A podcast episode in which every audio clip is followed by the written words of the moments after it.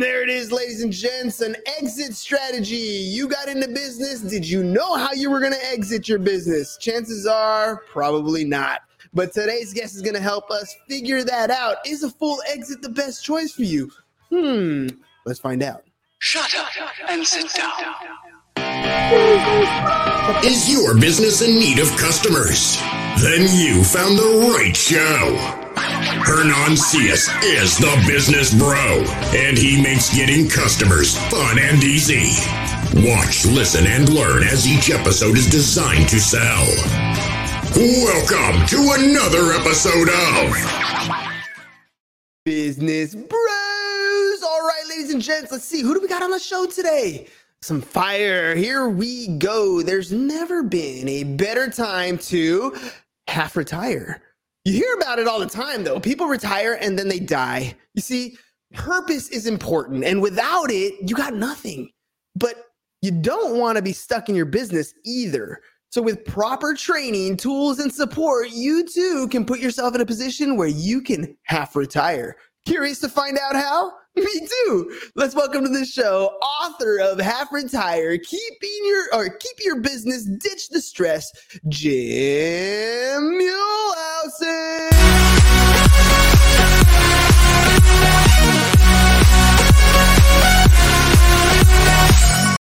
All right, Jim, let's do this, man. Welcome to the program.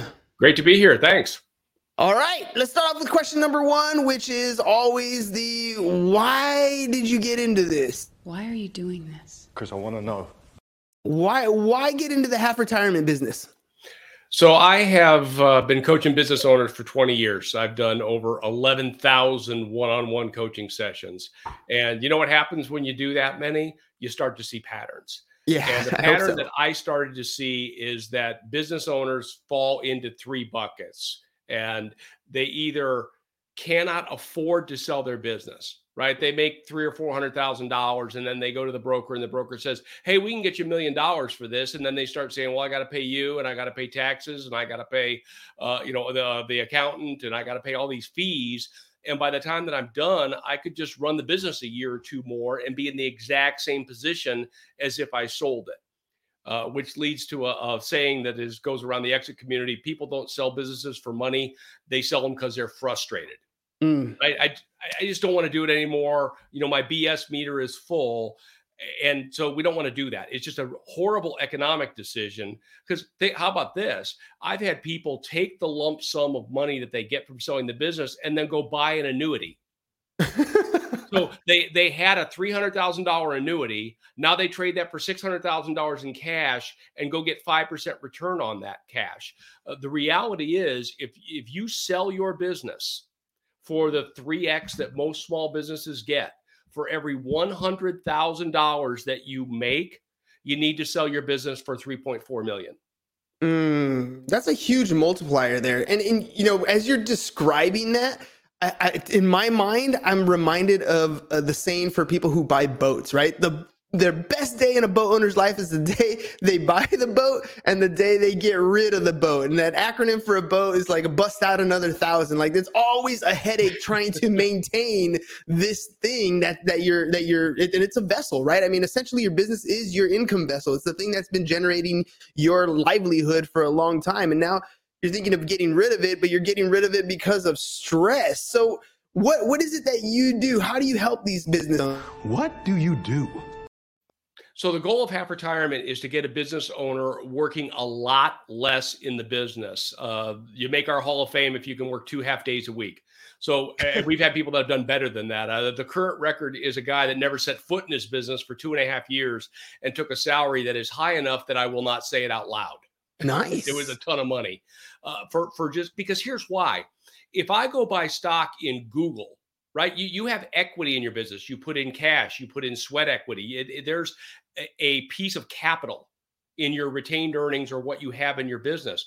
If you put that same money into Google or Apple, they would pay you for your ownership right? Mhm. They, a dividend stock pays a return, and you don't need to show up every day, and you don't have responsibilities, and you don't have the headache of employees. You just get paid a return on your investment in that business. And a lot of business owners forget that piece that it's really just a modified job. Uh, sometimes, if I, if I get angry with them, I'll call it the chief job holder in charge. You know, that there's no owner there. There's just a person that works the hardest and is theoretically the person in charge, but it's a job to them too. And so what we do with half retirement is take three times the people. These people that it's bad math to sell the business. Much better to hang on to that income stream than to sell it for, for a lousy fraction.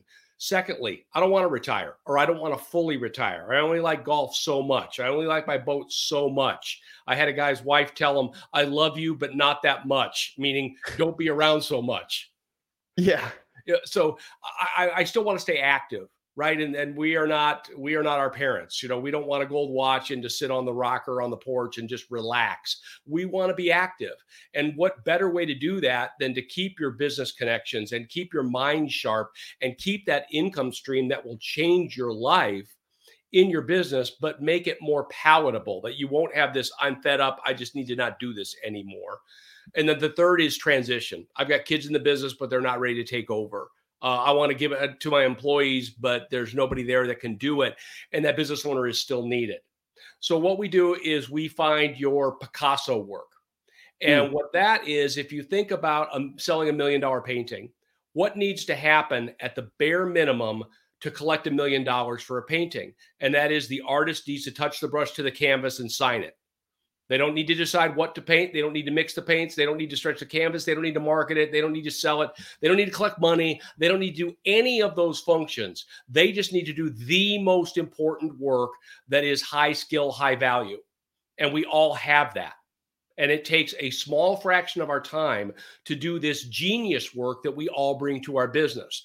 The problem is we're also the catch-all for all these tasks, right? That mm-hmm. there's there's a little bit here that needs to get done, so it comes to me, and like you're the catch-all that catches all this crap, and you have a hundred jobs before you know it, and it's this hairball.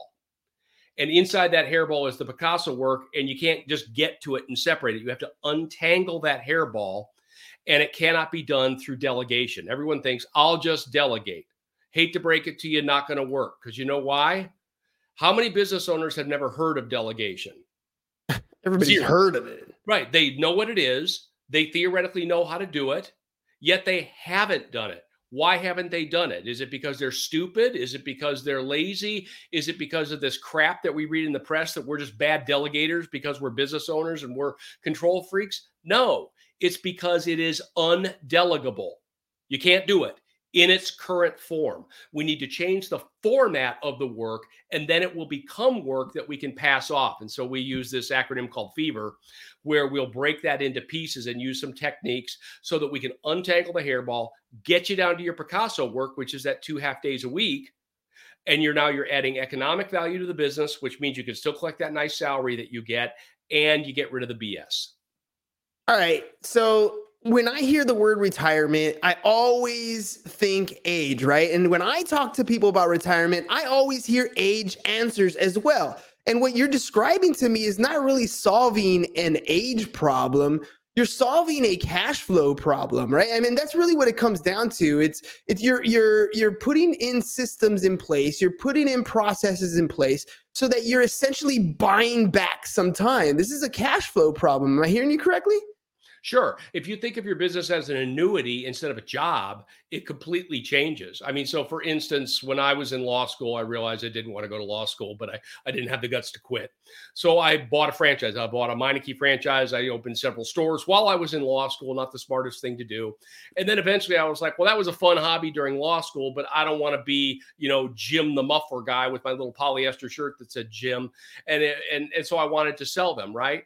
Well, I should have half retired at 25 years old mm. because I had several hundred thousand dollars of income stream that I sold way too cheap. It was a big check. It was it was nice, but nothing compared to the wealth that I would have today if I would have just kept that and figured out how to do something along the lines of half retire. But frankly, I wasn't smart enough at the time to do it. All right, so let's talk about the problems that that you see and how can we start to set some things up to half retire. Hey, we've got a problem here. Well, first, so the first we have a six-step process that we follow, and the first is what we call the magnet, meaning you have to have a reason to do this or else it's not going to work. I call it pull versus push. You know, the try harder plan never works. Every business owner is already trying hard and they always default to, hey, I know how I'll get X initiative done. I'll basically push on the gas harder. And the gas is already to the floor. There is no trying harder. You're already trying hard enough. That's not the answer. The answer is try different, not try mm. hard. So if you don't have a reason, I got a guy in your neck of the woods that's 39 years old that's half retiring because he wants to surf more. That's cool. That's his oh, magnet. That. Yeah. That's his magnet, man. I, you know, I, I built this business. I make a million bucks a year. I don't really need more than that. And what I really love to do is surf, and I'd love to, you know, take surf lessons from a pro and travel around the world and surf and blah blah blah. That's that's a great magnet, right? That's a reason to get your business working for you instead of you working for your business. All right, well, let's talk about that. I mean, 39 years old, you talked about the scenario where you were 25 years old. What who is an ideal person that can set themselves up for half retirement? I mean, are we talking somebody who's in the startup phase? Are we talking somebody who has something established? I am looking for qualities beyond the physical. So startup stage would be interesting. I mean, certainly you you said it in the introduction. Do you have a plan to exit your business when you start your business? And certainly people that are pub, that are venture funded or, or have private equity or you know are more sophisticated always have that exit strategy in place. Most the bulk of business owners do not have that in place and it just comes about when it either plateaus or they're getting fed up. You know, business owners get bored. You know, my wife always joked about me having a five year window and I needed to move on to something else. Now, I've been doing this for 20 years, but I certainly have done a lot of different things in those 20 years because uh, I do get bored after five years and you've kind of done what you're going to do and you go, okay, now what? Mm-hmm. Now what I'm going to do. So if if you are certainly there's a a group that's let's say 60 plus that is an exceptionally good fit for this because they are much more stuck than you are. Mm. Right? You have options. I mean, if you really had to, you could go, I don't want to do this anymore. Here's the keys. Walk away and go take your time and talents elsewhere, and you'd be okay. It wouldn't be the smartest move, but you would be okay. But when you're 60 or 65 years old and you spent 20 or 30 years in a business and you're making good money and you have an asset that's probably worth seven figures, but you realize that you can't sell it for enough to comfortably retire and I'll tell you something I've learned working with this this crowd is when your income shuts off, your life gets very stressful. Mm, yeah, totally I, I, I know a person that has five million dollars in the bank and sweats buying a bottle of wine at dinner. And you know why? Because he doesn't have income anymore. If, yeah. if you and I make a stupid mistake, we buy a stock we shouldn't have, and it completely goes to zero. We go, boy, what an idiot I am. I guess I'll have to make it back right? You just make it back. But if yeah. you don't have income and now you're on fixed income, I had somebody call it uh, fear of fixed income. And I'm like, I'm going to steal that from you because that's exactly what it is. You shut off your income, your life is going to get worse unless you have, you know, Elon Musk money. Let's call it 10 million bucks. If you got 10 million bucks, ignore what I said. But if you don't have 10 million bucks, I promise you're going to sweat money. And all the financial planners will tell you, oh, no, you only need, you know, $3.2 million or $1.8 million. And of course, that plan is based upon you will die at 87 years old and spend every cent that you have. And no one mm-hmm. wants to do it like that. You know? Not smart financial planning that way. You're you're exactly right. So okay, um, when we're talking about this, I mean, there's so many opportunities right now for different types of businesses to set up different types of automations. Never in our lifetime have we had the opportunity for software, for example, to automate a lot of the things that we do in our business. Um, never in our lifetime have we really opened up the ability to hire people in other parts of the world other than right here at home to run our businesses. So at what level are we talking about where the income stream is something that we can automate? Is this something that we can set up? Why wait till I'm 65 when we can set these things up and start building multiple assets, multiple income streams as we move forward? Sure. And that's a little bit of a, a generational thing. Uh, so I, I'm going to amalgamize people. If we're talking people 55 and over, they are very reticent to do things like you're talking about I, I mean, mm. I've been offshoring since 1997. You know, back before any of these boards that you've heard of existed you know i was doing that because i am of the opinion that i want a business model that's a dimmer switch not a light switch you know the most Mm. expensive the most expensive thing in your business is employees they have an asset but I, I don't know if you've ever had this situation but i've had a situation where maybe i overhired for a position and i found myself wanting to find work for them because i'm cheap like every business owner and i'm Yeah. like oh wait a minute mary needs something to do and now all of a sudden before i know it i've made myself a new job called making sure that mary has something to do i don't know if you've Yeah, ever done that but i sure Guilty, have absolutely, and- yeah. and and then well, that's stupid. Your time is the most valuable in the entire organization, and you literally have flipped it upside down, and you're doing it the wrong way. Now, the most talented and expensive person is finding work for perhaps the least talented and expensive person, the new person, so that they can stay busy. And I said, I just don't want to do that. I want it like a dimmer switch, where if I our IT guy uh, actually moved to Canada recently, but he was in India for many years. And there's some weeks he doesn't even do anything for us, and some weeks he works 50 hours Mm. and uh, that's what I want. I want to be able, if I need him, I'll pay him. If I don't need him, I don't want to pay him.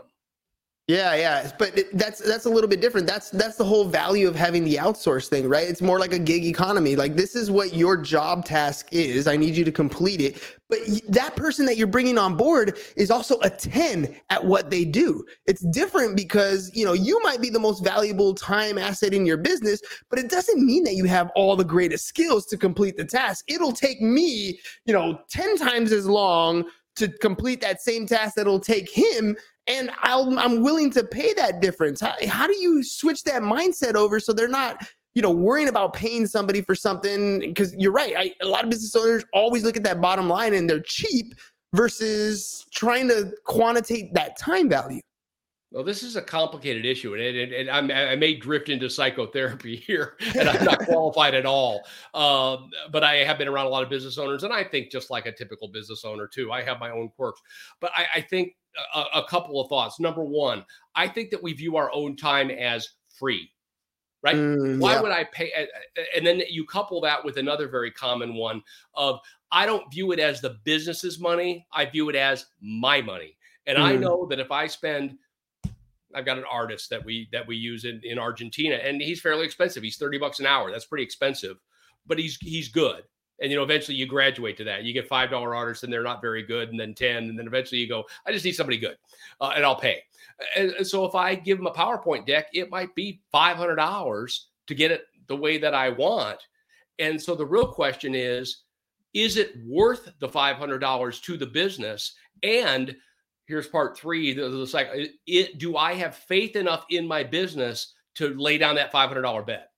Mm, And I think that a lot of people, when it really comes down to it, don't have faith in their business model that they will make more than that back, and that that is part of why they cheap out. And if that is the case, fix your business model. Yeah, I, I totally agree with you there, and and it, it is a, a confidence issue and a esteem issue there. Uh, and I heard it said before that money is the most replenishable power source uh, on the planet. Like we could go out and make more and go earn more. Uh, that shouldn't be an issue, and yet it's one of those major roadblocks for a lot of businesses. Cash flow problems. I mean, everybody has them. We have them in our personal lives just as badly as we have them in our business life. Uh, when you talk about, you know I guess it's it's a it's a matter of commingling, right? It's this is the business's money versus my money. Um, I think some of that mentality is because at the end of the day, a lot of business owners don't get paid until everything else is paid out.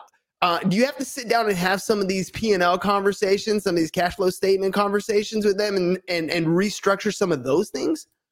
Well, it could be, and you know, there's there's a lot of talk around this pay yourself first, uh, you know, and there's books that are written on it, and there's you know consulting firms that basically this is their main thing, and they're like, no, the first thing you do is you pay yourself a hundred grand, and then everything else is on top of that, and that's a lovely theory if it's there, because if if I've got a break even business and I go, okay, I've had enough of this, I'm just going to cut the first 250 grand for myself, uh, and then it's not there uh, two weeks later, and I've got a payroll going. I now have a decision of do I want to end my lease and get rid of my building? Do I want to cut some actual employees? And maybe it's there, but it assumes that there's waste there, right? It's a lot easier to grow out of that than it is to, to, you know you don't cost save your way to success. There's never been somebody on the cover of time magazine that said i saved my way to success. Right. Not that a one so true. Uh, that is so you, true. you, you grow your way to success and, so i always say you have to buy your time back the situation that you were describing is not only are you getting better expertise, which I think you eventually learn by doing enough, and you go, oh, this PowerPoint deck I did myself is good enough, but it's not great. Yes. You know, I can't do a great deck. I, I have to write the copy for all my stuff, right? I can't. Uh, copywriting is something. I, I mean, I know even Frank Kern talks about it, where he does his own copywriting. You just can't get someone that is the creator you are to to write the copy. Now, if you can't do it, then fine, hire a copywriter, but know that you should probably edit it because they just don't have that flavor that a business owner has. So, but I can't do graphics. I can barely draw a stick man, and then that makes it easier to to hire someone that's that's really good. And you know, in this world, graphics matter. I mean, look at all the great graphics you guys have. Uh, that that's a lot better than you and me on a split Zoom screen.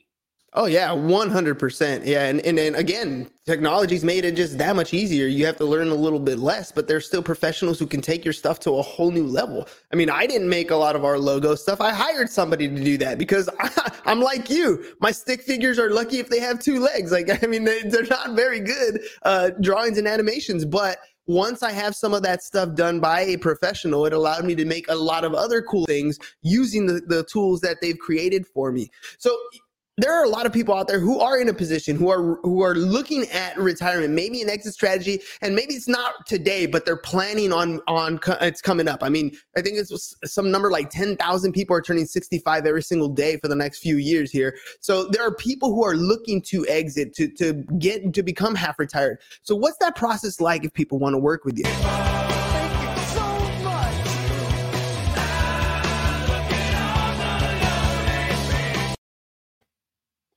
Well, we've got a couple different ways that people for, the first thing is I would definitely just get the book because I, I talk to a lot of people that are like, hey, I read the book. I got a lot from the book. The book definitely lays out our six six step plan in detail, and you can you can get quite a bit done from that.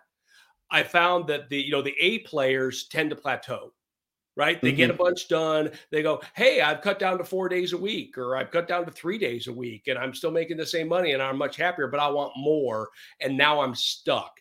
And so w- we have a, a, couple of offerings. We've got a training portal that we train uh, exactly how to do this six step process that we have for half retirement. Uh, I also run a boot camp. We're in the middle of that boot camp right now. Uh, that is a six week boot camp. We do it once a quarter and we bring business owners together. I think there's a lot of value in that, you know, where uh, I've got a couple construction companies in this one. And so they're like, oh, well, wait a minute, what are you doing about this? What are you doing about that? Because business owners learn a lot from other business owners. And so everyone in there is all looking to have retire. And then you combine the process and the techniques that we'll teach them, like how do you untangle this hairball? You know, how do you find your Picasso work? What is Picasso work? What isn't Picasso work? You know, how do you create what we call a canary in a coal mine? Because if you're not there, but two half days a week, you need a way to know if things are about to go wrong, just like the canary dies mm-hmm. in the coal mine and you know, get out of there before the methane gas kills you. Uh, you need that for your business. And, and we have systems that we create so that you're able to monitor your business, but you don't need to monitor it with your eyeballs. You don't need to be there. I love that. And and talk to me a little bit more about masterclass and meeting with a lot of entrepreneurs because the, the fact of the matter is my podcast and, and, interviewing people just like you has been some of the greatest education in business that I've ever come across. And it's just the ability to talk to another business owner that is having their own problems or going through their own successes or has tried certain strategies and tactics and processes and softwares or whatever it is that they're going through. The ability to have a conversation with another entrepreneur is priceless. How does that happen with you guys? Well, I run an organization that does that, so it's easy for me. So, uh, my business started with a company called CEO Focus, that is mastermind groups for business owners. So, I, have run hundreds of mastermind meetings and, and you know done all those 11,000 one to ones, you know, through that organization. And, and yes, it's a privilege, right? I've been privileged to help a lot of business owners accomplish some pretty cool stuff, and I get to learn all, along the way. I always joke that I'm just a bumblebee. You know, I go from flower to flower and spread the pollen around. Now, I think I've got some ability to take what this person is doing that theoretically doesn't apply to this person, add some other, uh, you know, maybe Jim magic to that and turn that into something that's pretty cool for you, uh, or in this case, a system, right? Uh, I've never, I didn't meet anyone that had the half retire system.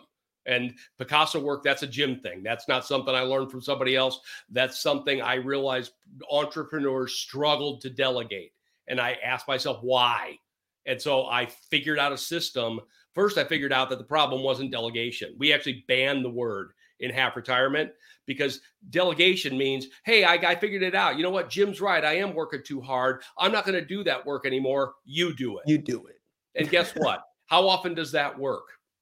Never, never. Nobody, never. nobody ever is going to work as hard or as dedicated in your business as you are. You have to have the systems in place. The only reason McDonald's, for example, is successful is because the systems are there so that somebody else can run the system, not necessarily do or or or make hamburgers as passionate as as the uh, McDonald's brothers did at the very beginning, right? Like that that doesn't exist. You cannot delegate your way to the top, but you can systematize your way there.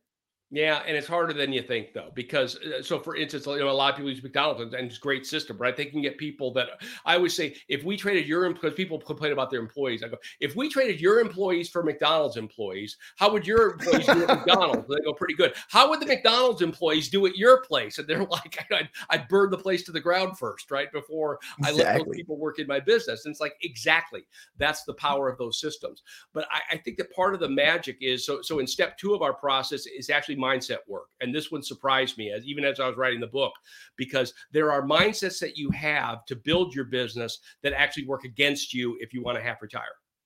And, and so we need to remap, we need to remap those. But one of them is how you think about delegation. And we tend to think about delegation as a, a hairball, a, I call it task bundling. So for instance, changing a light bulb is 14 separate steps, not one. Mm. You know, Jim, change the light bulb is not one thing. And that's how people delegate. And that's why we don't use the word. I'm going to delegate the light bulb changing to Jim. The problem is you are delegating 14 things. Usually, some of those 14 steps are Picasso work, which is undelegable. So now you're trying to delegate something that a portion of it cannot be done by someone else. That is why it fails. Not because you're stupid or you don't know how to delegate or you're a control freak or any of that. It's a, it's impossible. And if you can if you could break it down and fractionalize it, that's the F in fever that, that we use. If you can fractionalize it, then we can figure out which of that is the easiest to delegate, start working there, and then work up through the five phases of delegation. There's five phases. The fifth phase is the Picasso work, the stuff you can't delegate and you probably don't want to because it's worth a grand an hour or two grand an hour. And why would you give up that work when I can pay you two grand an hour to do it? Yeah, exactly. Oh, I gotta find my Picasso work. All right, Jim, you you are literally just dropping gem after gem after gem here today. So I know there's gonna be people who want to half retire. They want to make their way out. So say hello to my little friend. How do they get a hold of you? Uh, if you go to halfretire.com, there's lots of great resources. I mean, you can reach out and contact us, but there's a free course you can take. Uh, there's obviously a link to the book. The book's on Amazon. The book's on Audible. You can find the book anywhere. Just type "half retire book" and you'll and you'll find the book uh, anywhere. But uh, I would take the free course. Uh, download the half retire blueprint. There's lots of great resources that you can get there that are all free. Perfect. All right, Jim. I mean, you again, what people are not understanding is that when they have a business and they're doing everything, it's not a business. So you're owning your job. And if you ever want to get yourself out of that, you need to have a strategy in place. And Jim's allowing us the opportunity to do just that www.halfretired.com, halfretired.com. Go check it out. So many cool freebies there, including the opportunity for you to purchase the book or get it on Audible, because that's the way I listen to books. But here's the thing, uh, Jim, and correct me if I'm wrong. It's one thing to read the book, it's one thing to take the downloads, it's a whole nother thing to actually implement what you're learning. Am I right? Yeah, what what I see getting done in the workshop versus the people that like, hey, I loved your book. You know, you know, what about this and this? It, you know what the reality of it is? It's very hard to do something yourself in business. I mean, you have to go up and then do your job, but doing something like this that is, you know, complex, but it is worth. I mean, the average half retiree adds over a million dollars to their net worth. It's a big mm-hmm. deal, and you don't need to have a huge business for that to happen. Uh, you could add hundreds of thousands of dollars to your net worth by half retiring. Well, if you're going to do something that significant, you don't buy a $15 book and figure that that's all you need. Right. Probably going to take more than that. It's definitely going to take more than that. But step one is you got to take action. So, ladies and gents, halfretired.com, halfretired.com. You got to start somewhere take that first step. Jim, thank you very much for hopping on the show today. I got one last question for you. Uh, we're big on video testimonials. That is exactly how we get more customers, more listeners. What was your experience like on the Business Bros?